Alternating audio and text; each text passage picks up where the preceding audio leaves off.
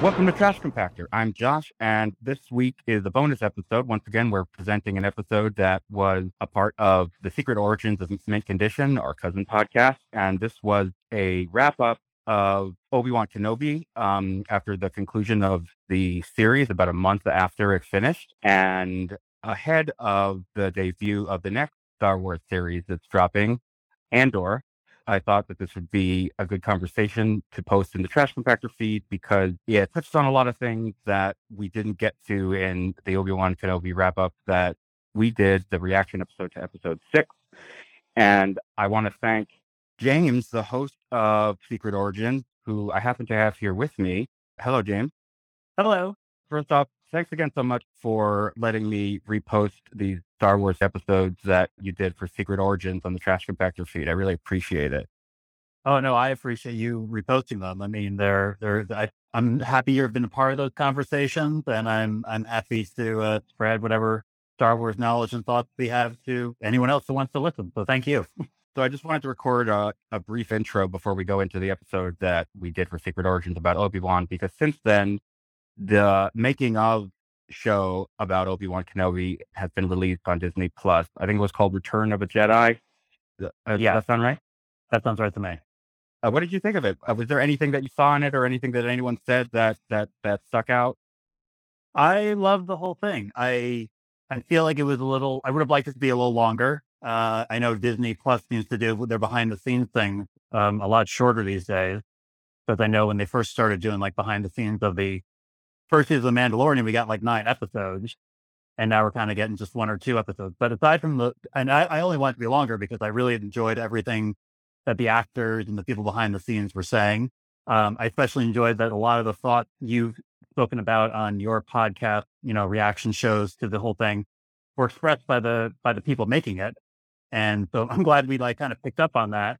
And um and what we discussed in sort of the wrap up of Obi Wan Kenobi, I mean, aside from the fact of all those thoughts that we got to experience and and see the actors actually say, um, I was also happy that one of the things we talked about in this podcast, Ewan McGregor talked about directly about the fact that Obi Wan, why he left Darth Vader live, like it came out, like he said that his reasoning, and I thought the reasoning was kind of in line with what we were talking about in the episode. So that was sort of nice to hear that, you know, everything we were thinking they were saying, they were saying was very um I guess, you know, fulfilling, I guess, in a way, or yeah, yeah, very satisfying to hear that. Satisfying, like, we on yeah, the right track. Like we were, yeah. It's like we picked up what was in there. Like we weren't reading into it.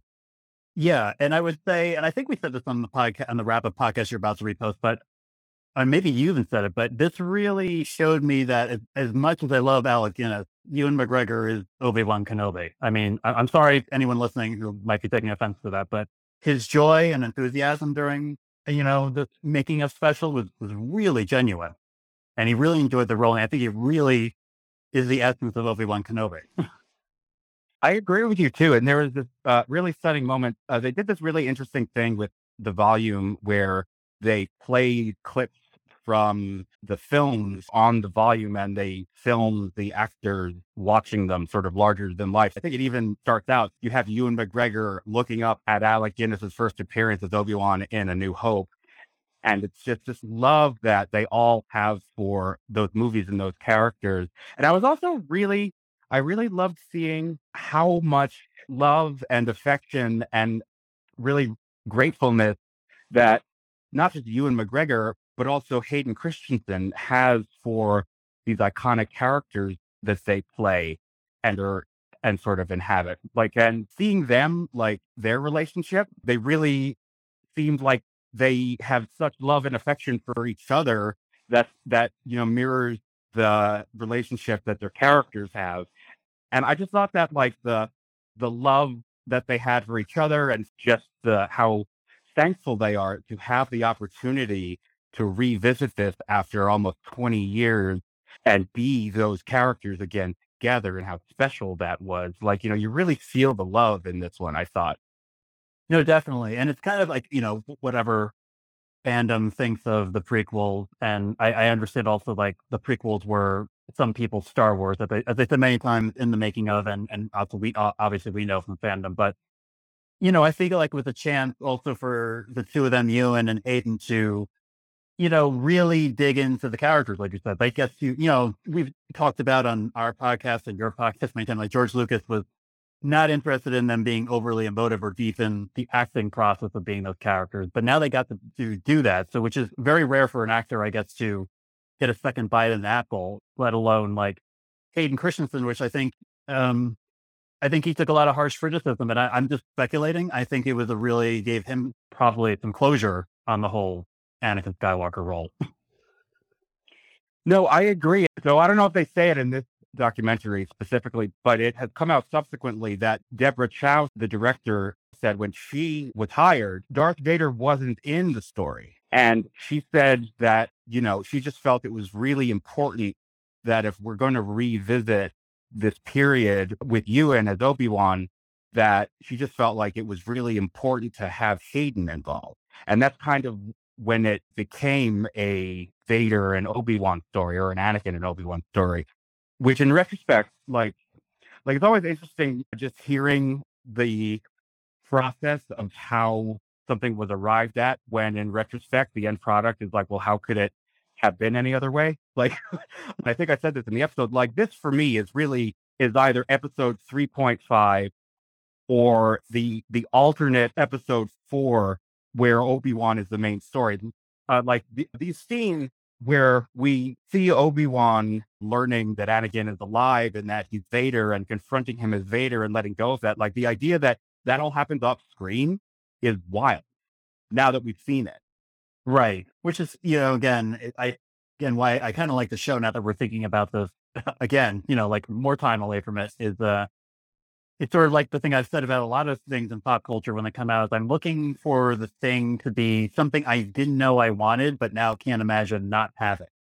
So I didn't know I wanted to see the story. I didn't. I didn't know I wanted to see the moment where you know Obi Wan realized Darth Vader was still alive, or I did. I didn't know how much I wanted to see the duel before the duel in the New Hope. But now that we have it, I was like, wow, I can't imagine we would have never gotten it. Seems strange. the other thing was very satisfying was the thing that Chris that we spoke about on the wrap up and you spoke on the last show is like they admitted that the Emperor talking to Vader made him the Vader that we wanted it in the in the original trilogy. I was like, yes, they did. They said that. That's what their intent was. Oh yeah, they did say that. No, you're right. Like we theorized that that it made the transition from that Darth Vader to this Darth Vader, but that was their intent was to make the transition from this Darth Vader to that Darth Vader. Oh, you're right. Yeah, we do say that. By the way, I'm just thankful that it, Disney recognizes that for a lot of people, the making ofs are as much a part of Star Wars for a lot of fans that, you know, they're even going through the trouble to create these behind the scenes looks at these shows. I wish like the Mandalorian one was uh, like he got a whole bunch of episodes. I wish I wish this had been at least two or three episodes, but I'm glad they're doing them though. I think you put it you put it perfectly that I didn't know that I needed this. And now that we have it, I'm just so thankful that we do have it. And thank you again for allowing me to repost this wrap up of Obi-Wan Kenobi from Secret Origins Mint Condition. And without further ado, here is the episode.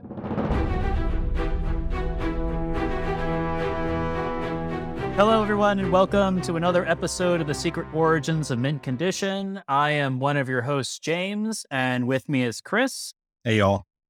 And joining us today is a guest who is uh, the one of the hosts of the Star Trek version of this podcast, but the host of his own podcast, Trash Compactor, a Star Wars podcast. Returning uh, guest, Josh Bernhard. Hello there. And uh, we're going to talk about a show that nobody has any thoughts about, and no one's ever heard of. Obi I Wan was going to say, I don't know if anybody's heard of this show. It's going to Yeah, be tough in an audience, know, I think. I know, I know. I really wanted to speak about this, the show that nobody's ever had any thoughts. Really deep dive on this character. yeah, deep, yeah, deep dive in this character. So, so we're we're, we're you know, Obi Wan Kenobi ended what about a month ago from the time of this recording? I guess it's about a month. Almost. A yeah, month? about that. So we've had, uh, you know, Chris and I have had a chance to, I guess, you know, reflect on it. I guess, uh, Chris, I'll open up to you since uh, last, you know, we spoke a few episodes ago. You gave some of your thoughts on the series at the time. So what were, what are your overall thoughts on Obi Wan Kenobi? Sure. I really enjoyed the hell out of it. Um, I I really liked it. I thought the again, I was absolutely I was absolutely tickled when uh when I realized, oh, and for anybody who doesn't know already, it should be obvious, but spoilers ahead. Um you know, I was absolutely tickled by by the the bait and switch they pulled, uh, and instead of this being a Luke story, it was about Leia.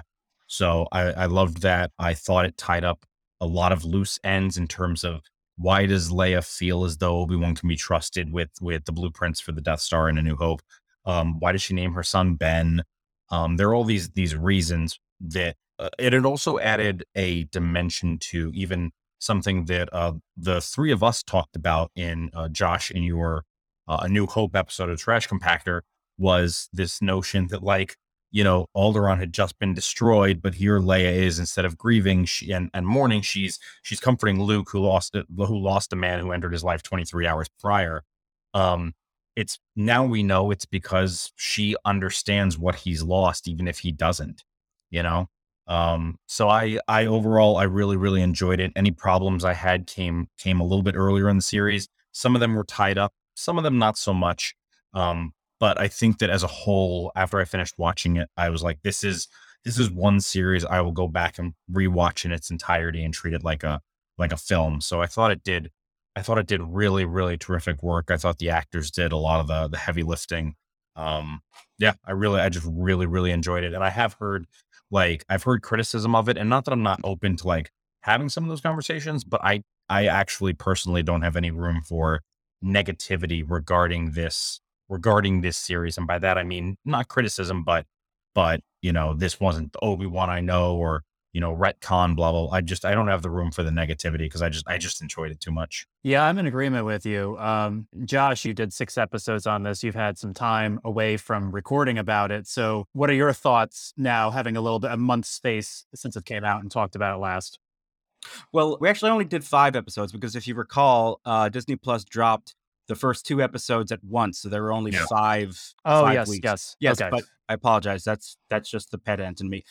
Um, no, I echo Chris's sentiments. I I loved it. I enjoyed the hell out of it. I'm glad it exists. I um and just because it's top of mind because it's the last thing you said, there are you know, things that you could dissect and get a little critical about, but I just don't have the desire to really delve into that too much. I think, you know, possibly because of the amount of toxicity that exists in the Star Wars fan space, especially online. It could be a reaction to that.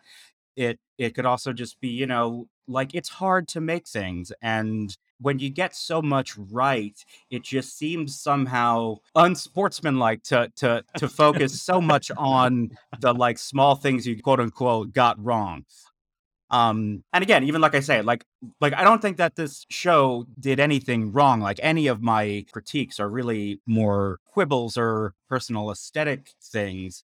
And actually, I do like having had the time away from it to kind of sit with it. And honestly, I don't think my thoughts about it have changed so much. I um one thing that I will say, Chris, you were talking about how there were some things in this show, particularly with Leia, who was fantastic, by the way. I want to commend the actor's yeah, name, who's um, whose name, of course, escapes me because I'm turning into an old man and I no longer have the capacity to uh, recall names.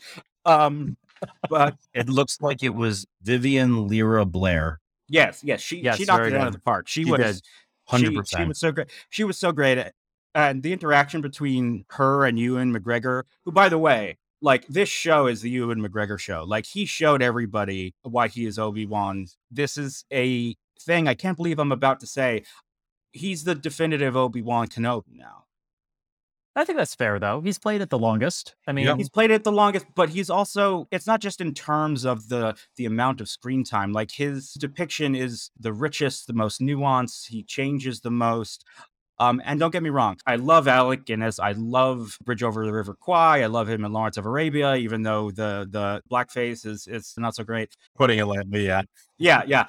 I love the BBC version of Tinker Tailor Soldier Spy. Like that's like one of my all-time favorite pieces of media in general. So like so I love me some Alec Guinness and I love the original Star Wars, but but I would venture to say that this cements Ewan McGregor as the definitive Obi-Wan Kenobi well, and mind. sometimes we've talked about this in previous episodes about other things that sometimes you need to separate the artist from the art, right? You need to separate the artist from the craft. But there's still part of me that that is sometimes disappointed to learn a thing about um, about an artist. And you know, in in in the case of Alec Guinness, it's that you know he regretted playing Obi Wan Kenobi, and, and and despite how much hate was heaped on the prequels, despite how uh, difficult that must have been for Ewan McGregor to deal with, he was excited to come back to this character, and he clearly really likes and loves the character. And and for me, that also puts him a step ahead of Fair or Not.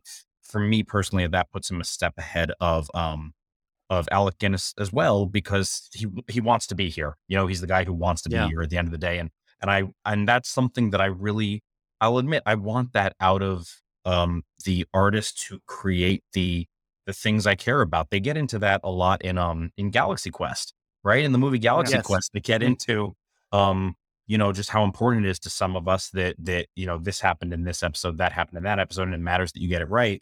And it can be very disillusioning when when the person that we respect, you know, don't meet your heroes, the person we respect and we enjoy as this character turns out to to have that kind of a disconnect with the, the property we so love. So so yeah, I I'd agree with that assessment that he is he is the definitive Obi-Wan Kenobi. And for me, part of it is the personal behind the scenes stuff because he also, you know, there was also that element of um um oh gosh, what's her what's her name? The the uh, Moses Ingram, who got Yeah. all that, you know, racist bullshit Oh, yeah, that's that And fucking McGregor garbage, yeah. was one of the first people to to step Yeah. up and Yeah. stand up against it. And that matters to me. he i think as soon as he heard about it like he went in his car he got on his phone he recorded a video he sent it to the star wars social accounts and like he said in no uncertain terms like if you are one of these people you are not welcome here and that that was Yeah. that was really um refreshing to see and i also have to give the people running the Star Wars social accounts a lot of credit. Like, it seems like they learned from their experience in the past years and they decided that either ignoring it or just deleting it wasn't an option. And they really had to be proactive and to engage with it head on and sort of leave no quarter. And that is something that I I noticed and I really appreciated. Um, just a couple other things I want to say before I forget. Um, similar to you, Chris, we had mentioned in that episode of Trash Compactor about the weirdness of that moment of Leia consoling Luke and how and how Yeah. Obi Wan Kenobi uh, kind of gives that some new context. Similarly, in the episode we did on this show about the redemption of Darth Vader, I think I think I spoke at length about how one of my main problems with even really answering that question about whether Darth Vader is redeemed or not is that that I have a hard time connecting the Hayden Christensen version of Anakin Skywalker with the Darth Vader slash Sebastian Shaw at the end of Return of the Jedi depiction of the character that we see in the original trilogy. Essentially, like it was hard for me to see to feel them as the same character in my mind. Sure. And Yeah. and yeah. this show, this show went a long way to unifying the two depictions of the characters in my mind. Like now when I watch the original trilogy, uh before I don't think I was really ever thinking that that was Hayden Christensen under that suit. But now this show kind of bridges the gap for me in a way that I really I didn't think was even possible. Or not that it wasn't possible. I just never thought it would happen. So it was really nice to see. Um the other thing like this for me really is sort of like an episode 3.5. Like this this story like if you imagine the Star Wars movies were made in chronological story order rather than first the original trilogy and then the prequel trilogy 20 years later you know if you imagine the prequels were made first there's a version of this story where it, uh, the main character is not Anakin Skywalker. The main character is really Obi Wan Kenobi. And this series could have been in episode four and actually makes a lot of sense if you think about how you would have continued writing the story if you had started at episode one, two, three. Um, you would you would just feel like the follow-up movie would need to depict these moments where Obi-Wan realizes that Anakin's alive. That is a moment that I never knew how much I needed to see. But then once I saw it, it blows me away that that was not a part of the saga. The other moment, which I've made a case for on my show, and I know I'm jumping around here, the moment after the second duel between Obi-Wan and Vader on that that like rock planet when Obi Wan cuts through Vader's mask and you can see Anakin's face, and he sees his brother for the first time in eh, however many years, and he says, "I'm sorry, Anakin, for all of it." And then Vader says to him, "I'm not your failure, Obi Wan. You didn't kill Anakin. I did." That that that moment was one of the most, I think, the most emotional, genuinely emotional, and also creepy moment in all of Star Wars. Oh yeah, I, I mean, I, I agree. I mean, to um, not to again pipe up our own episode, but the Redemption of Vader um episode that we did, like that, I was like, our our thoughts about Vader in what we are thinking in that episode, like he he's. I mean, he said we, I, he's not re, he's not redeemable at the end of Jedi. After I saw in Kenobi, it just kind of reaffirms the thoughts that I had at the end of that episode. No, that's true. Also, they really they doubled and tripled down on the fact that he killed those kids. I mean, Like, there was a small part of me that was like, "Are they gonna Are they gonna do it where he doesn't kill the, these young Padawans? Me and too, instead- me instead too. takes But- them to be like s- future Sith lords, and I'm like, no, no, no. They they went for it. They No, he, they he pulled- killed, he, they killed pulled those no children. punches. He killed those kids. Yes, he, did. He did. I'm I'm glad they did that though. And the the planet you're talking about is Malachor Five, I think. Oh, Um, Malcor Five. Malachor five. Um, but yeah, I'm I'm glad they didn't pull the punches there. I'm glad he there's there's a certain satisfaction for me anyway that came with him with him taking responsibility for the actions because he also the way he says it, part of the reason it's creepy, right, is because he's taking pride in it. Yeah. Um uh, Yeah. but it's it's yeah, there's there's a lot of affirmation there, both for Vader as uh, you know, this wasn't an accident. I made a choice, which I mean, you know, it, it had to have felt like he's being strung along by the Jedi, and later on we find out he's being strung along by Palpatine. So for him to have the agency to kill Anakin on his own, kind of thing, that that that has to be, excuse me, affirming for him, and then it's affirming for Obi Wan. Not that it makes things better, but it wasn't it wasn't his fault. He's not the one who did it, even though he knows that he, he contributed. But um, but yeah, I mean, I, I agree with the things you're saying, especially what you said about it being episode 3.5. Um, you know, as much as I, I, and I do, I absolutely love, love, love Rogue One.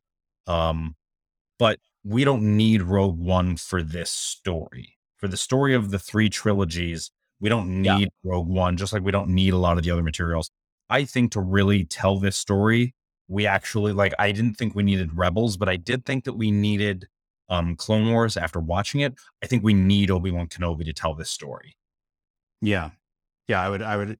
Obi Wan Kenobi really, like you said, it, it fills in a lot of the gaps that we didn't realize we needed to see until we saw them, and it it makes the, you know, it sort of it it it, it sort of um I guess unifies the Vader timeline a little bit in terms of all the different actors and people who have played him, and it really like gives Obi Wan his you know place into how he gets from the end of episode three to episode four and is is the Jedi Master that we originally fell in love with. I mean, that's that's the Jedi. That's how he becomes the epitome of being a Jedi that we see in episode four is, is through this this journey that we got to see in his series here. Uh, just one really quick thing that just occurred to me that scene that I was talking about that you were just referring to as well, Chris, where where Anakin is finally is taking responsibility for what he did. That is arguably one of the weaknesses of I think Revenge of the Sith is that it's never really clear why he's doing it. Like like oh, was he- absolutely. like Yeah, like, was Yeah. he hoodwinked? Like, is he lying to himself? Like, it just feels like he made some bad decisions without thinking. And eh, That happens And- really fast too. We don't Yeah. see as much development as we need to to go. Oh man, like it's it's not because it's not a fall, right? To see the fall, we really need to see at least at least some of the buildup. We need to see, you know, it needs to be Macbeth here at least. We Yeah, need to see yeah. some of the build to the fall, so there's a height from which to fall. But but we never really get that with Anakin. We we never Yeah. really get the the climb for the fall. right, exactly, which we've talked about at length, I think, on the Darth Vader redemption episode. But, yeah, absolutely. Um, so yeah, so I love that moment for the reason you state, for the reason that it's it's creepy as fuck. It's so unnerving. Like when he says that, like you can see the glimmer, the the glint of a smile on his face. Like he's he's really he's a different person. He's evil. And what I've realized just now is that the whole reason for that scene, for that line, is to correct a continuity error. Uh, Because in A New Hope, before even George Lucas knew that Darth Vader was actually Anakin Skywalker once upon a time, when Obi Wan confronts him, he calls him Darth.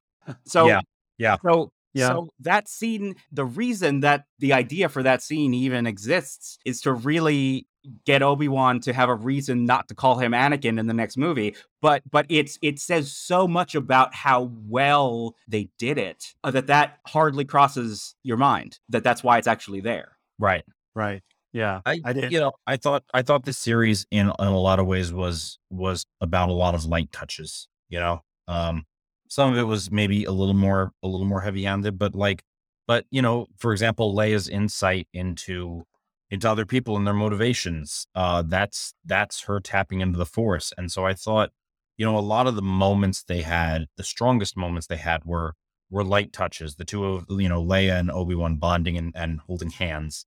I loved all that. It's Yeah. it was great. Even having said what I just said about that Anakin uh, mask moment, some of the most affecting stuff was the stuff between Leia and Obi Wan, like the the moment where he tells her about her parents and what he got from Oh, her so mother good. and what he got Yeah. from her father and just that warm relationship and i loved the end when obi-wan returns to the lars homestead and Yeah. He and Owen sort of, you know, not fully reconciled, but Obi Wan's like, you know what, you're right. Like, like we have to just let him be a kid, and all he needs, uh, like, you're all he needs. And then when Owen, he kind of takes a beat, and he's like, you want to meet him? like that. That just broke my heart. That was so beautiful. I was just like, oh my god, like, like, like I love, I love Owen and Beru so much from this show. Like, I I- love them so much. I really appreciated what they did there, and also it it and maybe this is just me, but it very much read to me as because again, I I can't. When I was younger, I think I could watch a lot of this out of context, uh, without without placing it in, in any sort of context, and and now as I'm older, I can't help but place it in context. And they had that they had a couple of a couple of content warnings because, of course, the the shooting at Uvalde had just happened, and uh, and they didn't know that when they were filming this, and so they wanted to put it out there, but but these things don't happen in a vacuum and when we pretend that they do um you know i think that's doing a we're doing the art a disservice and b we're doing the the consumers a disservice. So i i very what i very much got out of this and what i really appreciated was this notion of you have a, a father who wants to who wants to spend all of his time with his son and and not with the daughter this is not the girl. This is not the child he wanted was the girl. And he ends up with a daughter and he he learns how to love that daughter and he learns enough about it that he's able to let go of the kid he thinks he should have. And then because he loosens his grip he's able to meet this child. Like i'm definitely reading more into it than a lot of other people. I think there's there's definitely some projection there because you know it's it's it's awful to see kids not be wanted um and so for me part of it was this notion of like you know learning how to not just stay in your lane um i don't know this is this is a little bit all over the place a little a little scattered but but for me personally um his reluctance to go out and and do something about leia uh translated into the real world problems of of parents who who favor certain children especially when it comes to the gender of the child um and and yeah that was just i don't i don't again i don't know if that was intended or anything but but that was something that I got out of this was was a relationship with a child that you didn't necessarily want, but that you got. I, I you know, it, it also for me, it also had strains of um as many issues as I have with Orson Scott Card and and um ever since I I learned about his his He's a he's a raging homophobe. he's a raging Yeah. homophobe to the point where he wants to legalize discrimination, you know, enshrine uh, discrimination against uh, gay people in our laws, which makes him just forgive the language, makes him a piece of shit human. Um, but in in uh, Ender's Shadow, which is you know runs concurrently with Ender's Game, um, you know, Bean at some point says to Graff, you know, that you you didn't want me, uh, and Graff says I was wrong. I he you know Mm. says Mm. I was the child you didn't want but got stuck with, and Graff said, yeah, I got stuck with you, but I was wrong, and I got like I got strains of that in in this as well. That's Mm. interesting. also i feel like and this is like a, maybe a separate thing that i'm reading into it his reluctance to go after leia was also i think just to really point out the level of brokenness he's at at that point like Yeah. he can't can't leave his cave like he or his little his little life he set up for himself Yeah. because he's so broken that aside from maybe he Luke is the more important one in his mind, or he feels that way at the time, he's also maybe doesn't have the confidence to feel like he can leave and leave Tatooine and do anything. Yeah. Like, it's, Yeah. uh, his depression goes so deep. It's like sort of just like I'm I'm locked in, and that that's all I can do. I, I barely have the energy. If someone attacked Luke, maybe I can do something, but I definitely He can't doesn't leave, even know. He world. doesn't even. He doesn't even know if he can use the Force anymore. Yeah. Right, right. Like, like how how far gone. It's really like I don't know. One of the things that I really appreciated about this show was the depiction of the low point that Obi Wan is at and the journey that he goes on. There's something that I just really connected with personally for whatever reason, really resonated with me that, you know, the guilt of thinking you could do something or that you could take on the responsibility. And when you failed, blaming yourself and holding on to the guilt of that having it eat away at you and become become a part of you that for whatever reason really resonates with me and not to get all woo woo but there's um there's a meditation mantra that i heard once um I often think of, you know, meditation when I think of the Jedi, uh, because I think that certainly like the language is very similar in terms of how to set your mental state and like how to approach the world with certain intentions. But anyway, but there's a, a meditation mantra that I heard once that I think is very powerful, and it's forgive yourself for what you didn't understand. Yeah. Mhm. yeah. And that's a hard thing to do because, you know, with hindsight, you made the wrong call. But in truth, you didn't know. So forgive yourself for what you didn't understand. You didn't understand what this young child was going to turn into. You didn't understand that despite all of your best efforts, situations would play out the way that he did and he would make the choices he did and that everything would unfold like this. Forgive yourself for what you didn't understand. And I think that that Obi-Wan through this show by the end has forgiven himself. I actually think that ironically when Anakin says I am not your failure Obi-Wan. I killed Anakin. I actually think in a weird way that's when Obi-Wan realizes that this wasn't his fault. I think that Anakin he's Vader's the one who absolves him of his pain, of his guilt, and I don't think that's his intention. I'm I'm actually going to take it a step further. Um, I am going to say that that's actually the moment that that Anakin, while not forgiving Obi Wan, lets go of Obi Wan Oh, Yeah. because up until that point, like it, uh, remember they're on they're on the Star Destroyer, um, and I don't remember if it's Vader's Star Destroyer or Devastator, but I think it is. And the Grand Inquisitor says we can't break off. We can kill the Rebel Alliance. We can't do it for one man. And Vader says break off, and that's exactly what they do because he cannot help but hunt Obi Wan, and the Emperor calls him on it too, right? And he says something along the lines of perhaps you're not clear on our priorities, and he says I am clear. And I think this is the moment when he doesn't forgive Obi Wan, but he lets go of him.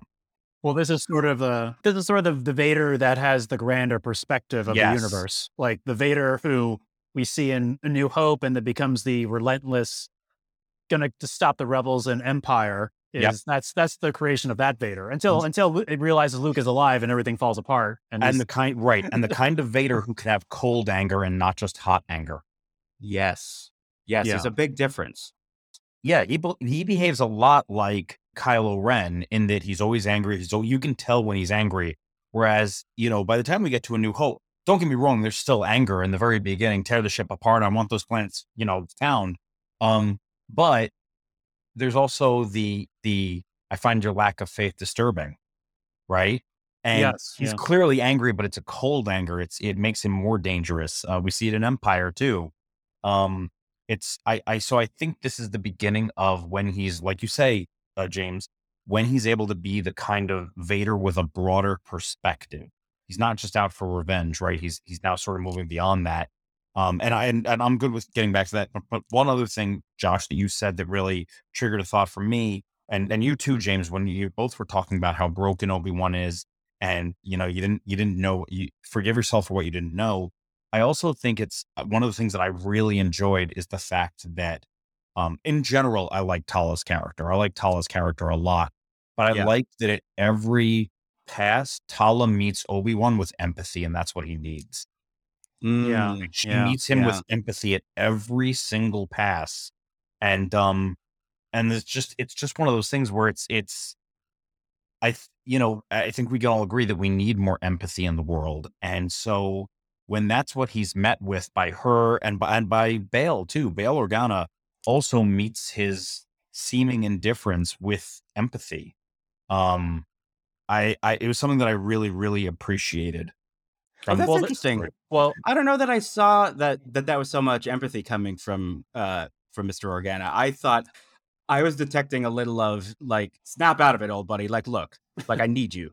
I that's you. So- also, but that's, but some of that is empathy, right? Because he doesn't do Yeah, it. well, that's in- true. Yeah, He doesn't yeah. do it in an abrasive way. And sometimes, and I think we've all been there, sometimes we need a shoulder and sometimes we need a kick in the ass, yeah, right? so one of my that's certainly true. favorite stories that I, that I relate, um, and it still, it still sort of makes me laugh, but, um, I was, I was, uh, in a, I was working on a, sh- on a play in college and I was working with uh, somebody that I'd come to trust as my mentor and my director and um and she'd sort of become like an adoptive my like my Jewish mother kind of thing.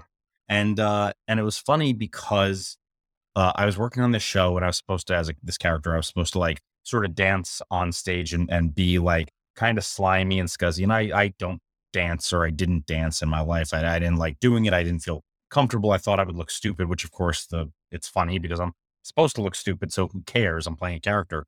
But I go to my director, uh, who had always been like, who'd been very supportive and very kind to me. And I, I said to her, you know, I was wondering if you could help me with this, you know, and this is at the end of rehearsal. She's sort of looking through her papers and isn't quite looking at me as I say, I was wondering if you could help me with this part. And she, and she does not say it in a mean way. She doesn't like shut me down or anything. She just very matter of factly while she's collecting stuff says out of, out of, while looking at me at the cor- out of the corner of her eye says to me, sure, what are you doing besides nothing?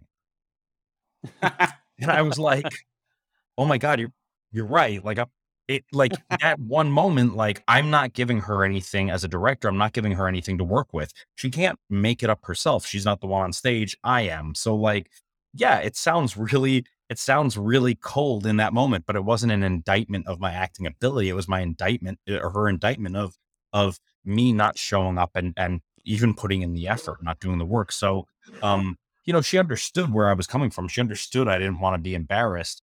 Um, so she still met me with empathy, but it was also a firm kick in the ass and like, come on, get out there and do something. No, that's a very good point. Yeah. that's a very good point, and I I think that is actually what was going on there. I stand corrected. Well, I and also want to just kind of revisit this idea about where we meet Obi Wan because I, I've you know I've had conversations with a few other people, and you know I even thought this myself is the fact that like you know when we meet Obi Wan has been this great hero for all this time, um, and especially if you follow him through the Clone Wars and stuff, and how you know it's, and it sort of goes to the the issue we had you know you know Chris and, and many other Batman people like when Dark Knight Rises like Batman taking time off you know, he was so defeated that he stopped being Batman. And then, and then we Mhm. meet Obi Wan, and he's so defeated that he stopped being Obi Wan to that point. And you know, a lot of the back and forth is like, well, if you're if you're a hero on that kind of level, like wouldn't wouldn't the drive to like do something overwhelm your depression or get you out of it? And I think part of you know, and I was kind of in that too because I was I'd be like, if it, in the Batman situation, like that's not the Batman character. And if you've seen Obi Wan through Clone Wars and through what we saw in episodes one, two, and three, you'd think like Obi Wan be sad and broken, but he wouldn't be that broken. But I Right. also like like to point out that for what we saw, at least for Obi Wan, this is like real failure for him, which is a is a point to discuss. Like if you've never encountered true failure in your life and you encounter it later in life, it's a big shock. Like it's a shock to the point like you you may not have coping mechanisms to really like deal with it mentally and emotionally to get yourself out of the hole until something really pulls you out of it. And so that's kind of how That's- I'm looking. Like Obi Wan's had a lot of victories in his in his life, and and and Anakin, arguably, in the destruction of the new Re- of the old Republic, is is a huge I, I would say failure, but it's a huge loss to him that he's never seen. It, you know, he's lost a few battles and he's lost a few friends, but if you've never had like fail, you know, like a lot of people, we we struggle with things we fail on a normal life, but we're talking about Obi Wan, who's on this you know, I wouldn't say superheroic level, but he's a hero of the old republic. And uh, this is his first real loss. And that can be really devastating, you know, if you've not really lost that many times in your life. Oh my god, I have so many thoughts about this. Uh, That's um, good, James. Get yeah. What do you got, Josh?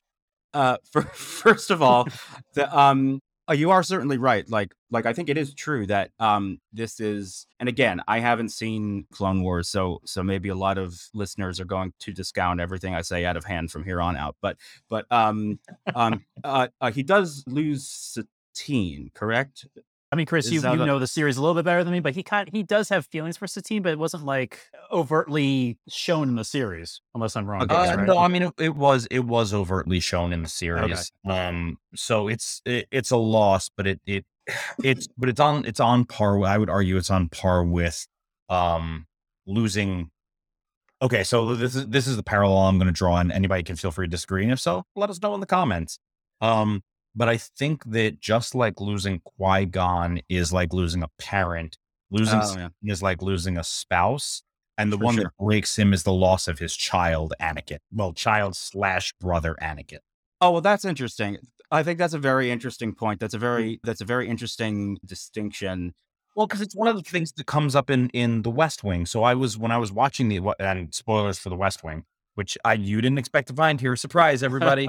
um, but you know, uh, I was when I was watching the the West Wing, and um, somebody that that was staying with me at the time had gotten ahead of me, and so it was at that point where uh, in in I think it was season four when um when um oh gosh uh, Zoe Bartlett is kidnapped, and there's a there's a uh gosh now I'm gonna forget what's what's it called when people get together and, and pray there's a, a something a gathering a, a A vigil. a vigil. Thank you. I just wasn't coming up with the word.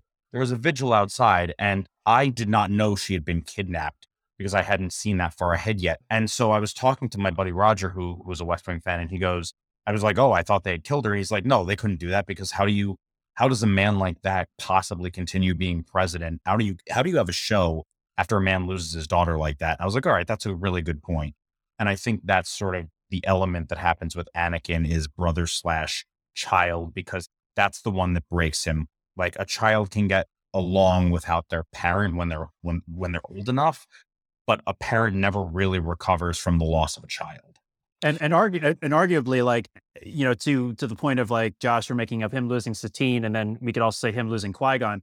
He doesn't more that we see on screen or any written thing. He just like, all right, I'm a Jedi. I got to deal with this. So I lost Satine. I Yeah, got to keep up being a. Jedi. You know, I, I lost Qui Gon. I got to train this boy. Qui Gon wants me to train this boy. So like losing Anakin could unleash all the mourning that he never did for those relationships in his life too.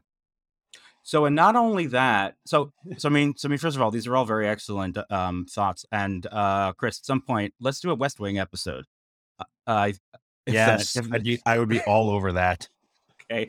Um, but so not only did he lose his his son, brother, however you want to look at it, but that failure was so catastrophic, it literally destroyed the entire world. The Republic has collapsed. Every planet in the galaxy is now under the thumb of a fascist dictatorship. The Jedi, his entire belief system, his entire professional and personal network has been wiped out that has existed for a thousand generations. Like his world is gone. And I think that if you are not used to dealing with failure or loss, something that's several orders of magnitude greater than the loss of a loved one and in terms of scale and ramifications, like wherever he looks, wherever he goes, everything he sees is just a reminder of how colossal his failure was. How how how devastating for literally trillions of people. This is something that I think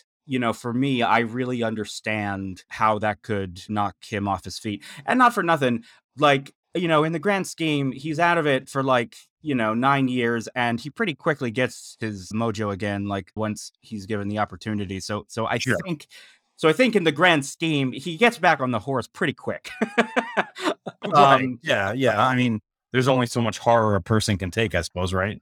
Yeah. The other thing, though, that I want to respond to what you said, James, about, you know, the nature of heroes. And this is something really fundamental that I think really depends on your perspective. I think both you and Joe have very strong ideas about what it means to be a hero or a superhero and like what their reason for existing is to be looked up to uh, as examples and as inspirations and as you know role models. Like they always are able to persevere like if they have a failure it's like they they may take a moment but then they get back up. And i think this idea of what a hero was meant to be i think was really laid bare during all the discourse around the last jedi and the depiction of luke skywalker in that in that movie. And i've really been grappling with this whole idea since because for me and again like just in full candor i'm not really one for superheroes. Like they're not generally speaking characters that i'm attracted to. So so maybe that that's the reason why i feel this way. But for my money i really appreciate seeing that a hero like an Obi-Wan Kenobi, like a Luke Skywalker, can not only fail, but lose their way, be thrown into a real depression that really turns them into a shell of themselves, makes them into another yeah. another person. And in all of these examples, we do see them eventually come out of it at the end of the day. But the fact that what that says to me, what I take away from that that I think is so powerful and and very important actually for young people to see depicted and understand is that to be a hero and to do good, to do the right thing. You know, it's not something innate. It's not something that just happens. It's a choice that's sometimes hard and you have to continue to meet the challenge to make the choice. And sometimes you don't meet it sometimes you stumble. And the fact that that can happen to a luke skywalker that that, that can happen to a batman or to an obi-wan kenobi i think says something really important about the nature of goodness and heroism and what it means to be a hero especially given the fact that in the end they do come out of it. So I think it would be a different thing if they were broken and they never recovered. But but well, the fact that that we do see them at those low moments and then we see how they get out of it. That that to me is very resonant and I think very profound and very important. Oh, I'm I'm I'm gonna agree with you too. I mean, as much as I like the superhero genre, I mean, I some of my heroes that I love the best are all heroes who are are broken people who have to work I think hard to, you know, I've, I've made, made mention in other podcasts, like, you know, Daredevil's a hero of mine and he berates himself and has loss and Doctor Strange. No, was, that's exactly who I was thinking. Doctor Strange. Doctor is, Yeah. He's, his whole thing is he has to keep working on himself to be a better person to, to be the person he is. Um, when he, well, especially when he has the thing that matters the most to him and that he thinks makes him extraordinary taken away from him. Right. He has, he has a huge loss and he comes back from it. And he spent years becoming Doctor Strange. I mean, he went from being Doctor Strange, brilliant surgeon, to Doctor Strange, master in mystic arts, and that was many years of training and being out of the public eye. The, the only the only thing I was going to add to it, which I don't disagree with you, Josh, is like um, I do like heroes that are that have that can re- you know show that level of humanity that we see on a daily basis, and some of us have, are better dealing with it and overcoming it than others, and that's a whole other separate subject. But I I will say most, at least of the stories that in heroic stories, and I think in real life too, the hero usually overcomes it or comes out of it when they try to to interact with other people. I mean, yes. Obi Wan came out of it because he chose to help Leia finally. That's, that's I'm really glad yes. you mentioned that, James, because that was 100 percent was I what I was going to say is that he Obi Wan and Luke don't just they don't just bounce back, they don't just come out of it.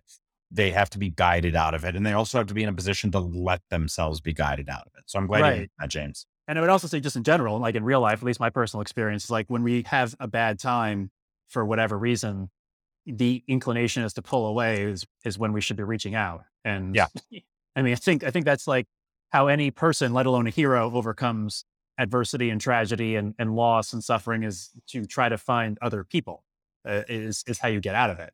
Yeah. Yes, but that's also one of the insidious things about depression is that all of the things that it makes you want to do are the exact opposite things that you should do to get out of it. No, you're absolutely right. oh yeah, yeah, yeah. Absolutely right about that, Josh. I ran into that with um I think I mentioned this on the show before, but but uh, at the height of COVID, I struggled for the first time in my life with depression with and it was situational depression. It was it was very much based in it was real depression, but it was based in a situation.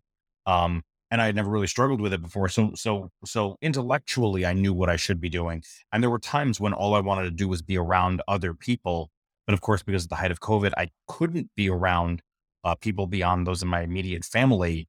Um, Yeah. you know, I I found myself uh, very feeling very attached, very disconnected, and then I wanted to be with people, but then it started. This weird thing started happening where like I would say, yeah, let's let's hop on a on the phone and we'll chat, or let's get on a Zoom call, or let's play a game online. And as I approached those moments of spending time with other people, I'd suddenly start to feel this dread, like I didn't want to do it anymore, even though I knew it would be good for me. And um, and I'd say probably seven and a half out of ten times I bailed. Um, and so you're absolutely right, Josh. It does this, it does this insidious thing, which I which I hadn't really experienced before. Um, and thankfully, with the with the help of my family and with the help of therapy, like I'm, you know, there's still fallout to deal with, but like I'm I'm past that situational depression. But having never experienced it before, even the even the intellectual knowledge of I know why I'm feeling this dread and I know I will feel better if I reach out to people, I still canceled because that was what my what the depression was telling me to do. Exactly. Yeah. Yeah. And and I mean, this is a topic that we can talk to ad nauseum. And shameless plug, we are planning to record an episode of Trash Compactor all about mental illness in Star Wars. So I will save some of my thoughts for that because I would like to stay, sure. Yeah. I would like to stay on topic here. But um, I mean, we're on a podcast because I wanted to stay in touch with people during all the stuff that was going on with COVID and in my personal situation to Yeah. help me stay connected. So yeah, it's interesting. It's like you know, Leia kind of saves Obi Wan, even though Obi Wan is ostensibly saving Leia. Yeah. and Yeah, Rey Rey saves Luke, even though Luke is ostensibly saving the the Resistance. Um, Right. And he's safe where he is. Nobody's going to find him there, but you're absolutely right. Rey ends up Rey Rey landing on his planet is what's and what ends up saving him. That and, and Yoda. Chris, you were talking about, I don't know if you used the word appreciated, but you noted about how the show was really not shying away from dealing with trauma and childhood trauma and, Yeah. uh, you know, violence against children.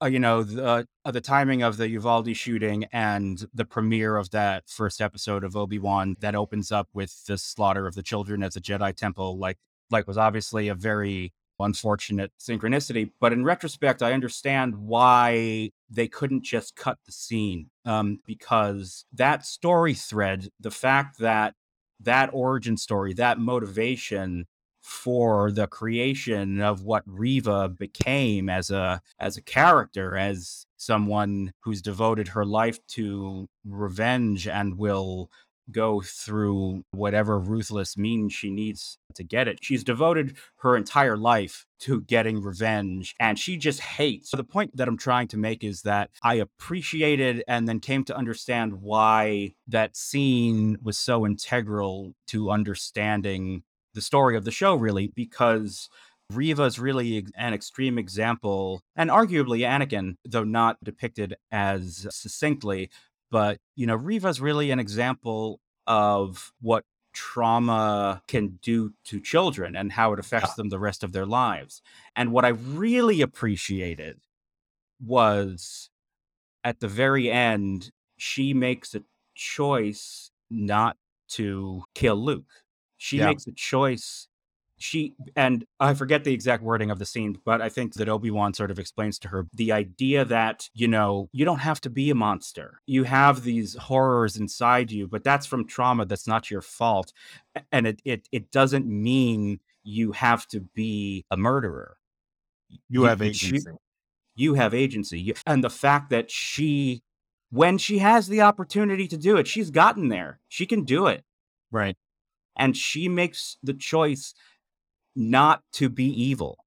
That whole storyline, that whole idea of how she was formed by her childhood trauma and that it, which, you know, given what the trauma was, sadly has a lot of resonance in the world right now. But so not only that fact, but also the fact that she ultimately realized that she could choose to be something else, that she didn't have to be a product of her her past, her her trauma. She had she had a choice and she made it. And that that was such a highlight of the show for me. Like I think that's a, a fantastic arc that that was just very well handled and very well acted and just Oh, you yeah. know, makes Yeah, me definitely. even more angry that Moses Ingram had to deal with all of the fucking garbage that she had to deal with online from from racists and from garbage, yeah, from garbage yeah. races. Well, and Yeah. it was it was also tough. I I really I also I appreciated that it was. I found that that end. I found it so so difficult to watch that scene between her and Obi Wan because it's you know we've seen unfortunately we've seen in in media and stories um the exploitation of black women's pain right exploitation of black female trauma um black trauma in general but especially black female trauma right? And so you know we get it's so well done but we do get more of it in this story.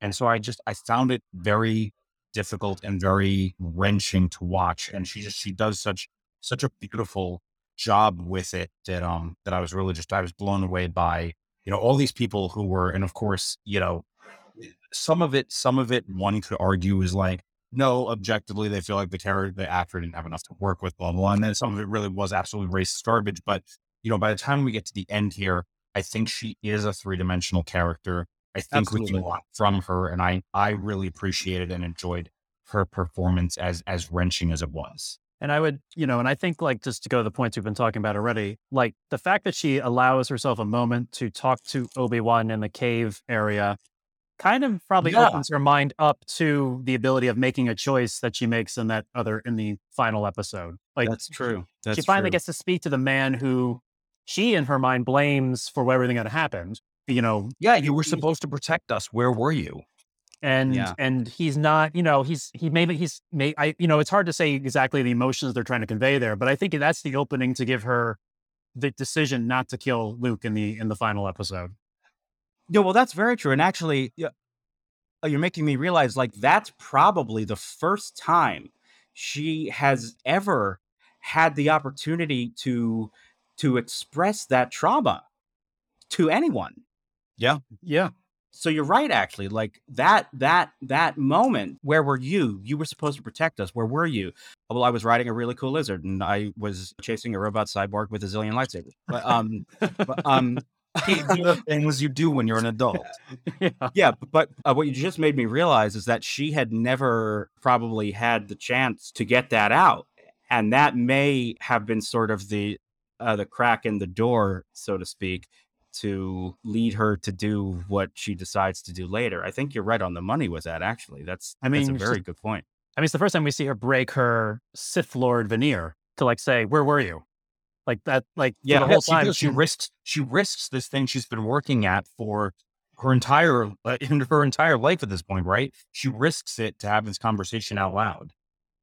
But There's one interesting thing that you said, Chris, uh, that I want to dial in on a little bit because it's something that I think about a lot as well. This idea that Black women's trauma is very often depicted and cheaply exploited as entertainment.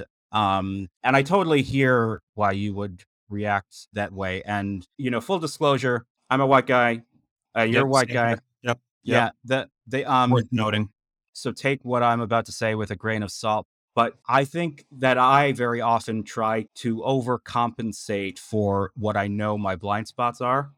Same as I know you do. Like you try to be extra conscientious and extra aware and extra sensitive to certain things. I would be surprised if there were black women who would see this as an example of exploiting black female trauma because I think the fact that the character is really broadly more of a really kick ass, you know, villain that's in a role where you would normally never see a black woman and the fact that she gets to to get into Darth Vader's face, she gets to get into to Obi-Wan Kenobi's face, she gets to sort of, you know, be calling the shots and do all this very traditionally you know, straight white male kind of stuff. And the fact that she is three dimensional because of the backstory, because of the motivation, and that that you know moment of trauma, that you know moment of her pain is you know really confined to sort of that moment of catharsis that that all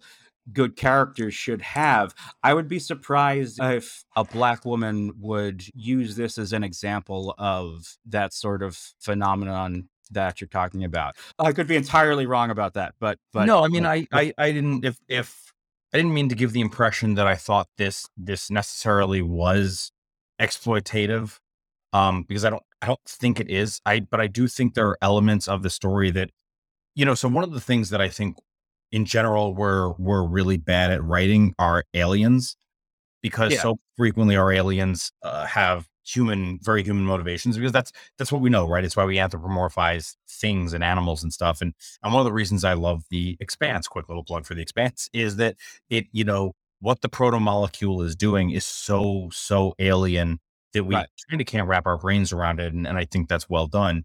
Um, but you know, that's one of the things that we have to do is even when we're writing about space wizards out in other galaxies, um, ultimately we come back to writing about things that we know, so that these characters are relatable to us. And so, I while I don't think this is a situation in which the pain of uh, the pain and the trauma of black women specifically is necessarily exploited for the sake of the story because as you say she's also playing a character she doesn't normally get to play which i, I sort of want to return to for in a moment um there's still an element of when you look at she she is played by the inquisitor who is painted as very white she is played by vader who is also white she ends up being a pawn in this whole game and i think that while this was not written about race, I don't think it was. I do think it's striking that once again you have this this young black girl who grows up with all this trauma, carries it into adulthood, and she's still getting played by um she's still getting played by the people in power. She's still part of this game that they're playing. So that don't certainly yes. No, no, that is certainly a very good point, and I do think that the resulting optics of that are a little um are a little uncomfortable. Yeah, Um, and and again, I don't. This is not me. I, this is uh, for anybody out there who feels though I'm maybe calling out Wan Kenobi. Please, please don't mistake it for that. I'm not. I don't. I'm not calling out Obi Wan Kenobi. It did make me feel uncomfortable, but I thought in a good way that that told the story. Um, and and as a, a, a producer of of nine years for my own theater company, um, you know, there were uncomfortable conversations I had with actors sometimes because I'd be casting a show, and and the the, the cornerstone of the theater company I started was about uh, domestic and sexual violence prevention, and there are a lot of uh, race based myths that that were perpetuated by white people as a form of control, um, all wrapped up in the ideas of domestic and sexual violence.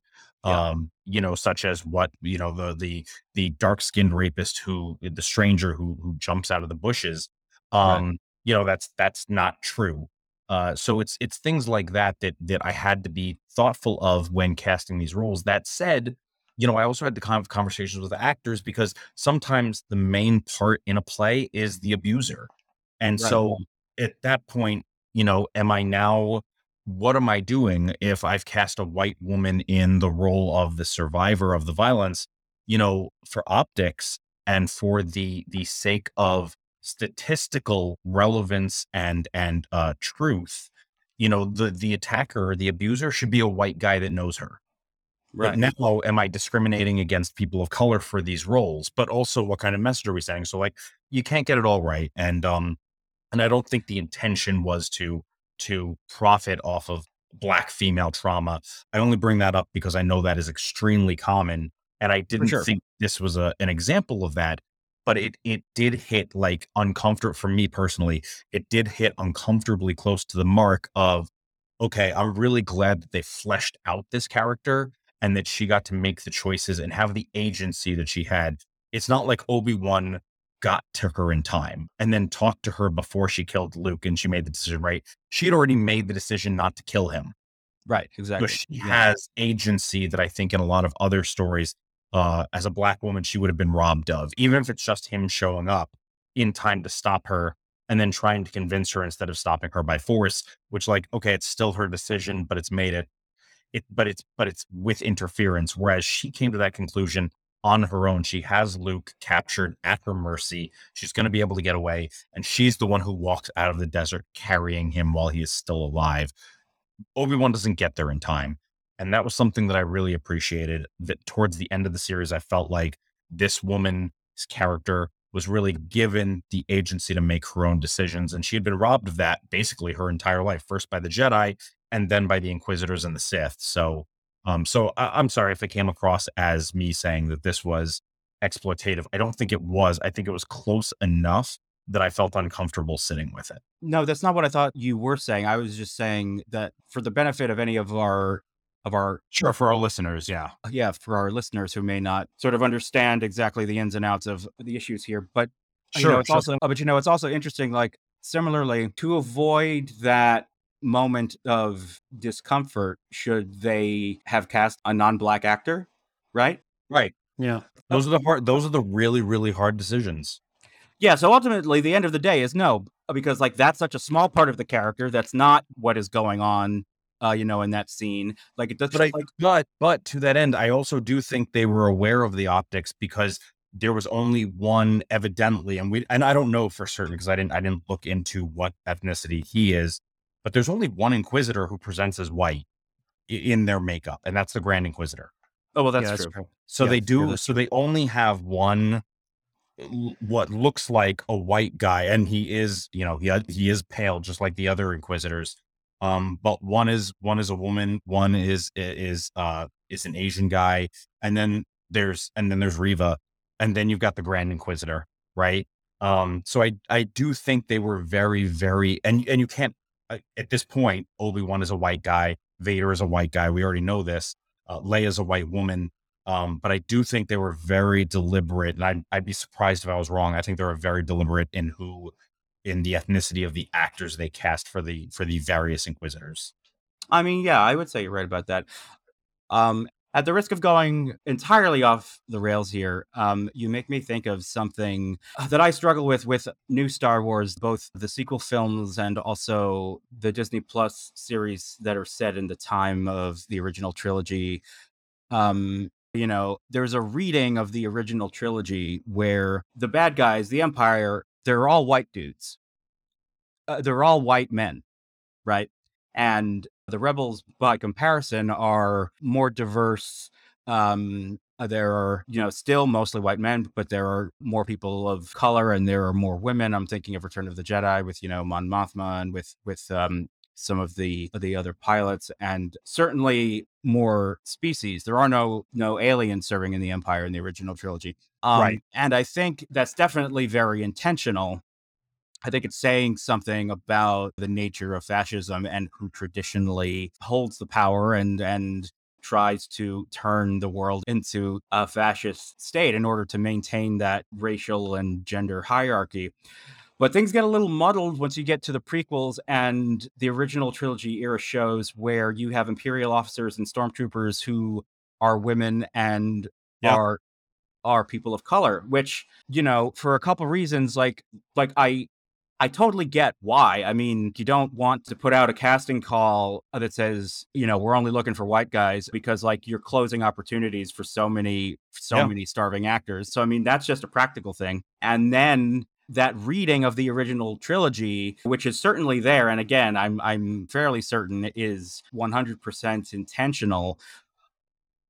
Um, could you imagine the uproar, especially in certain online spaces? I mean, on certain news networks, quite frankly, if the bad guys in these in these movies and these shows were nothing but white guys. Yeah. Right? Which is another reason why I think they they avoid it. But but it's just it's just something that I have noticed and having had some brief interactions with some fans both women and people of color and stuff. They they don't like seeing themselves represented in the empire. So and i should say not across the board but that's something that i've heard you know several times. Mhm. the idea that that as a function of this like sort of hollywood you know liberal wokeness like we have a rainbow cast of characters see see like we have have women stormtroopers and we have people of color who are running star destroyers and blowing up the good guys like uh, Right. for some who who are members of those groups they don't like that because one of the reasons that the original trilogy really rings true to them is Mhm. that is that that's what the white guys Yeah, it's the em- it's yeah, the Empire's white and male. Yeah, so so so that's just an interesting wrinkle that I've never had occasion to verbalize and I don't really think there is a good solve, you know, frankly just just because of the practical matter of I think it's more important to get the actors the opportunities, the paid work so that so that they can have careers in this industry. Mm-hmm. Well, I mean not to speak to anybody, you know, who's feeling that way because it's it's you know, it's all valid. I would say if you look at the original trilogy, though, all the people who are in that boardroom on the Death Star are all, all are all white men. Yeah. And anybody else who's not in that boardroom, if they're of a different, you know, nationality, gender, race, um, they didn't make it up that high. So, so you could say like some of that is still in place because the people in power are still the older white guys, and Yeah. anyone else who doesn't fit that mold is still working at the Empire. They just didn't make it that high, except for maybe like Grand Admiral Thrawn, and he wasn't in the original trilogy in terms of canon as of right now. So, um, I think that Well, their argument yo- still kind of stands.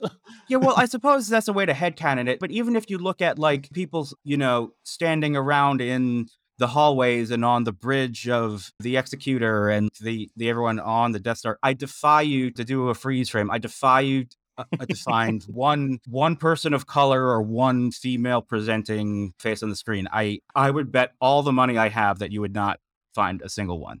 Oh, I'm not disagreeing with you. I'm just saying, in terms of canonizing it for people who, you know, choose to see Star Wars a certain way, that you could still think of it that way because it's, you know, Sure. No, I mean what you're No. saying totally it's it's valid, James. It totally it Yeah. totally makes sense. And and I think that, you know, again, differing perspectives come from what Josh was talking about earlier, which is it can be easy to recognize it for, you know, especially you know, for for someone like me and, and Josh, I feel like you and I are kind of in the same boat here, uh, in in recognizing our own privilege to to voice it so uh so vehemently that it's it sometimes we can also be waved off a little bit too um in terms of in terms of what we think but it's it's tough because you know josh you as a filmmaker and and myself as a producer and director um these are the tough calls that need to be made sometimes that we don't you know you can't make in a vacuum that it's not just what sometimes what serves the story uh you, we can't think about it in a vacuum. We have to think about what serves the story in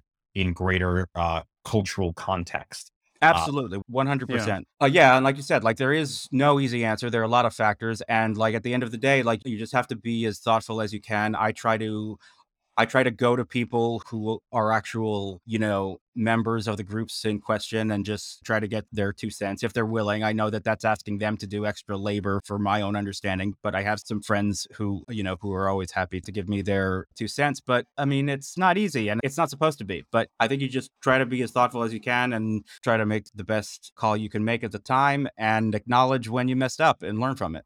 yeah, I, I agree. That's a good sentiment. That's a great sentiment. yeah yeah Um, James, you asked me a question, I think the day after the finale aired, that I haven't satisfactorily answered myself. Why didn't Obi Wan kill Vader? Oh yeah. Well, we've been wrestling with that. I mean, I, I talked to text with message with John about that. I think a message with Jack about that. I'm not sure, but yeah. Um. Well, I mean, I don't. I mean, actually, John and I had a good conversation via text, and I think he brought this up maybe on your podcast too, Josh. But I, I can't remember since again I've had so many conversations about the show with different people. I sometimes lose track, and- or it could be Chris and I. But yeah, I was a little confused writing wise why he left it like just left him like that because uh, you know arguably Vader was the most vulnerable and he could have taken the opportunity to take him out then but um you know I'm I'm sort of now having a month to reflect about it and having conversations with with all the people I've had conversations with I, I think I'm on just on the board on the message that it wasn't he didn't want to he, he doesn't want to kill anymore if he doesn't have to. I mean you can argue that not killing vader or killing vader could have saved a lot of ang- angst and trauma that was coming to the universe going forward but you also i feel like part of it's like what we talked about in the redemption of vader episode it's it's part of it is uh maybe it just that's not the will of the force you know obi-wan was going with the will of the force and anakin is the chosen one and that's very complex and hard to understand and and that's why he didn't kill him. I don't know if there's a satisfying answer, but I'm still like, that's kind of where my head is at at this point. I think for me it was almost um it, it wasn't something that like that bothered me and maybe it's because I didn't put too much thought into it. But I think Ben finally he struggles with, I think, what it means to be a Jedi and what the Jedi have done and the choices that they've made that have brought them to this point.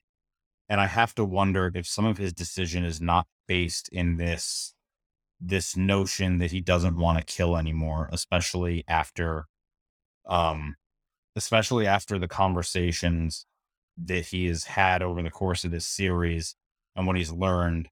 Um maybe it's maybe it's will of the force for me. And I, I think that's a compelling that's a compelling argument, James. And that's something that I could I could latch into and and, and frankly appropriate for myself. Um for me, I think it I was mean, not- sim- well, I'm no, i'm, mean, sorry. it- I, mean, I don't want to cop out in saying that, and I'm, I'm No, sorry, I didn't mean to cut you off. I'm just, I'm just saying, like you know, we can argue like, why was Vader allowed to live so long and do all the things? Well, like some of it is like it's, I guess, the will of the Force, and that's bringing I the don't balance of the. Force because he is the chosen one. So But I don't think you're copping out. I think that makes sense, and in a in a strictly Jedi way, it actually it actually makes sense because it's sort of a frustrating answer of like, why didn't you kill Vader when you had the chance? Because he's the chosen one. That's the will of the Force. Well, what are you on about? Like, how many times have we been wrong about this? So I actually think that your your reasoning for it holds a lot more water than mine does. Mine is simply that that war fatigue it's, has set in, and he does not want to be responsible for another death. Um, that's I for me. I think that was when I was watching. That was what I was able to walk away with. Was the harder thing was to not kill Vader, and he decided he didn't want to be a part of that war anymore. But I, I think you're right, James. I think I, I like I like the way you've laid it out. I actually agree with you, Chris. I I don't think that's the weaker argument. I think he, though I don't necessarily know that I would characterize it as the harder choice, but I do think he just didn't want to murder somebody. He spent the last decade carrying the guilt of thinking that he had killed his friend, brother, son. Um, and I think it was an emotional moment that they just had. And I think he just didn't want to kill anymore.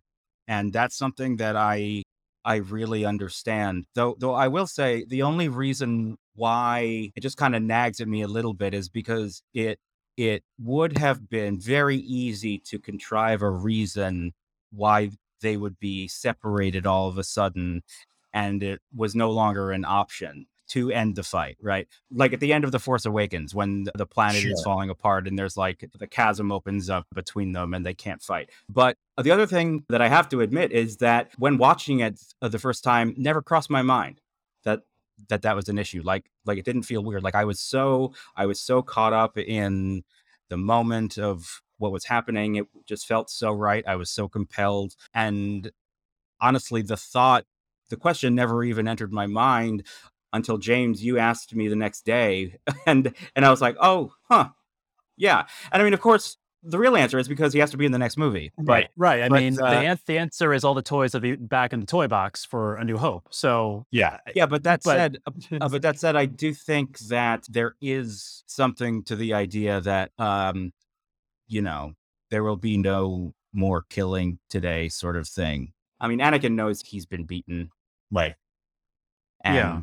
and Obi Wan he has a mission and there's a plan, and if he all of a sudden took out Vader, what would that do to the state of the universe? And I think he has, you know, really accepted his role of laying low and biding his time and leaving this problem to solve for the generation that will come next. Yeah, I mean that's that's fair. I mean, listen, it's there's plenty of stories. I mean, I can't think of specific ones off the top of my head, but like where the the soldier decides not to kill anymore, or lays down his. I mean, Obi Wan didn't lay down his weapon, but you know, as far as we know, after after the Clone Wars and after Episode Three, we don't see him killing anybody else. I mean, he takes a guy's arm off in the cantina, but that's didn't. You know, the guy, you know, was being disruptive. but aside, aside from taking a, a person's limb, we don't see him kill any stormtroopers or kill anybody else after that. So maybe you know that's a good way to look at it too. He's he's done with killing. He'll still fight and defend people, but he's not gonna you know just outright murder people anymore. Which is the Jedi way. A Jedi's weapon is for no. A knowledge Jedi's and defense. powers. Yeah. Knowledge and defense. Yeah. Knowledge and defense, never for attack. Though, though I will, that was on my mind when that awesome moment that everyone is constantly posting all over social media, where Obi Wan is like flinging rocks at Vader. Like that, that actually crossed my mind in that moment. Like, wait a second, he's going on like major offense here. That said, like that's in the context of a fight that he needs to survive and he needs to win. So, so It's also uh, with against an opponent he knows can take it. I mean, it's not like Vader like can't like we- he's matching force against force. I should say Vader has the same Yeah. amount of ability and anger and rage. And let me just like just clarify because I said you know he doesn't want to murder anymore. I'm not suggesting Mur- Obi Wan was ever a murderer. I am just saying like he Yeah, killed yeah. a lot of yeah, yeah, yeah, yeah, yeah, killed- yeah, yeah. He killed a lot of people in the Clone Wars. I mean, you know, a lot of people died. The Jedi killed a lot of people in the Clone Wars. Yeah, put it they that, did. that way. You know, they weren't just they weren't all droids. They were there were other sentient beings that the Jedi took out. Maybe not directly, but things exploded and things happened. But I, mm-hmm. you know, just to kind of rec- you know, you know, reiterate, Obi Wan's done with killing, not murdering. No, no, no, no. I mean, you're absolutely and and you know, I think that's because that's one of the things I one of the things I appreciate about the appreciate about the Clone Wars series is is Yoda grappling with the realization that the Jedi are the ones who have screwed this up. Yes, they're manipulated, and yes, there's stuff going on outside of their knowledge, but but they they charge into this war and they do not use the Force for knowledge and defense, right? They absolutely use it to attack um and and so the jedi have come up short and yoda struggles with with the choices they made that got them to this point and um and i think we need that i think it's in the sixth the fifth or the sixth season of clone wars um so the the penultimate season um where he's where he's personally struggling with this and he and he starts to to lose faith in what they've done and um and i you know i think that's that's part of it too is is obi-wan also having that that realization of of you know he doesn't he doesn't want to do that anymore especially now that he's seen what it's like. He he really just wanted to be on the planet with Luke right? And then his world got a little bit bigger when he found out what an extraordinary person Leia is No, I, I agree with that, Chris. Yeah, I mean, I think, I, I, like I said, I, I feel, like I said, I feel like you know the the Jedi, like it's- I agree with everything you said. The Jedi definitely were were not just defending in the Clone Wars; they were definitely planning attacks and points of attack to use use that. So you know, and again, I, I can easily sign on board with what you said and what Josh said about him just being done with fighting and with killing and with outright killing. I mean, he he already engaged with it partly in the Obi Wan uh, in the series when he was fighting the stormtroopers on that base. So I think he just reached the point where he's done, especially when he had the burden of like knowing like I didn't do this to Anakin, Anakin did it to himself. No, and not only that, like, uh, like, look, at the end of the day, I know he lets him live because of plot reasons, and really, he probably should have ended him then. But that said, I will never fault someone for choosing not to kill somebody. I just can't. Yeah, I mean, I, I agree. I mean, it's just, I mean, just to bring him up again, like you know, Batman should have killed, could have killed the Joker many times, and he didn't. And uh, you know, and that story keeps going on and on. So it's it's it's something that happens in hero stories. Just to go back to the hero myth, there are sometimes the villain that outright the vi- hero should kill, and they don't, and that is that is the choice that they make at that time. Do you guys think this should have been a movie uh, versus a series? No, I, I, think the I mean, I like the series too because I don't know if we would have gotten the stuff with Reva like we did that we talked about in the movie. I feel like, unfortunately, just to kind of not to rehash everything we just talked about, but I think her stuff would have been cut in favor of the Obi Wan Vader stuff and the Beru and you know and the Lars Homestead stuff. Might have, I think a lot of the stuff that we like to give greater character development outside the legacy characters would have been cut. So I think I like the series. I think it needs to be what it is. I did not like the original. I did not like the original Dune movie, but the miniseries Frank Herbert's Dune that they had on Sci-Fi, I thought was wonderful. Um, if I'm not mistaken, that was in three parts. I think Obi Wan Kenobi, as much as I think of it as a movie, I think it needs to be a series in order to. Uh, there's stuff that there was fat that could be trimmed, but I thought it needs to be a series to do what it did. Yeah. I would agree with that as well because I think it's so character driven that the first thing that you lose when you're editing a movie is you trim the character moments because ultimately the movie has to flow and make logical sense and all fit together. So so I feel like a lot of those uh, really lovely moments that are some of my favorite scenes, like especially a lot of the stuff with Obi Wan and Leia, I was about to say Han and Leia.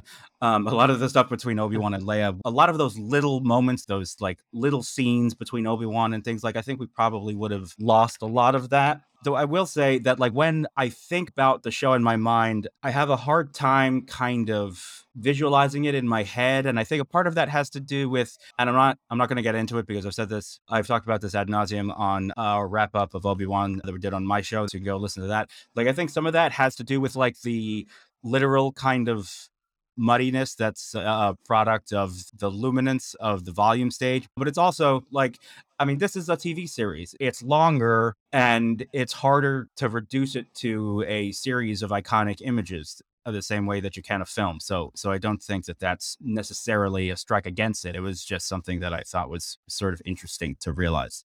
No definitely definitely. Um yeah i think i think it works good as a series. Um and uh, like everything you guys said, I think I think we would have lost some good stuff if it had been a movie, just because of time purposes. And this series allows it to breathe. And to your point, Chris, I think I would also. This is probably something I will revisit at some point too. Of, of the series that have come out, I will probably revisit Obi Wan at some point. So yeah, um, same. So I think we covered everything we wanted to cover. I mean, there's probably more we could cover, but I think this is probably there's a good. Always uh, more, but again, head over to the trash compactor because again, that that episode by episode really lets us dig into some of the nitty gritty. Um, yes, and, and uh, uh, be on a couple of those episodes. So yeah, go check out Trash Compactor. Yes, Oh, thank you, thanks for the Chris. I was gonna I appreciate say, I was gonna say you were you were you uh, were in some of those episodes, and um, yeah, please check out the Trash Compactor for a deeper dive into all this. But um, as we wrap this up, I want to thank the listening audience for being here with us. Thank you for listening to everything we had to say. And uh, if you have thoughts and comments about what we said, please make them in the Facebook group, or you can always reach us at uh, secretoriginsmc at gmail.com. Uh, but as always, I, I couldn't do the show if not for my other hosts. So thank you, Chris. Always my pleasure to be here. Thank you. And Josh, thank you for coming back. Goodbye there. Sorry. Must Sorry. wait. He, he's been waiting to do that for so. Long. No, it, it literally just occurred to me. No, I I am I, I want to make it clear. It just it just popped in there. What? What, what just What popped just in there? popped in sorry, there? sorry. I'm, Oh my god, what's happening? I'm a little upset by with you. You didn't trust us to finish that for you. Not Uh, trust. I just I just get started. I can't help myself. and and by the way, audience, we have a great Ghostbusters one and two part thing in case uh, case you haven't picked up all the Ghostbuster references in this episode too. So I'd go back and watch listen to those episodes also. Might as well promote that. That's right. Um, All the I mean, references. what other ones? What other ones did I miss? aside aside from our, our Star Wars references that were in here, and uh, I don't think we had any Star Trek ones in this in this episode. Though I mentioned the expanse. Y'all can go back to the sci-fi episode. Yeah, that's good. At the end of this episode, here we're just going to plug everything we've done on this feed so far, and and Josh's feed. So and we'll look for our plugging. upcoming West Wing episode. Yes. no, but seriously, we should do that, Chris. We should. I, I uh, agree with you. I, I, yeah. wa- I wasn't being facetious. I'm in. uh, I better start watching The West Wing. That's Um, right. That's right. It's only eight seasons. That's it. I'm still working on the Only expanse. But, no, it's only seven seasons, and it's actually only four seasons. Uh, Sorry. okay, well, we're, them, them's fighting words. I'm looking forward to getting into it. Oh, okay, well, you can go fuck yourself. There it is. and Josh, just to let Josh, just to say that, like, I, I really, I was hoping uh, if I was uh, hoping to be on that last episode you did of Obi Wan Kenobi, uh, but I, I, but I'm glad we got to do this. And I was toying if I had been on that episode when you introduced me of saying uh, the line, "You may dispense with the pleasantries. I'm here to put you back on schedule." Uh, well, next time, please use that. I was Never like, I waste don't a know. good bit. Never No, waste no. a good bit. Um, so with that audience, uh, we're going to wrap up this episode uh, of Secret Origins on Obi Wan Kenobi. Uh, again, we're in we're in Facebook, the Facebook group. Uh, we have email. We're on Instagram, and uh, thank you for listening. And we will talk to you next time.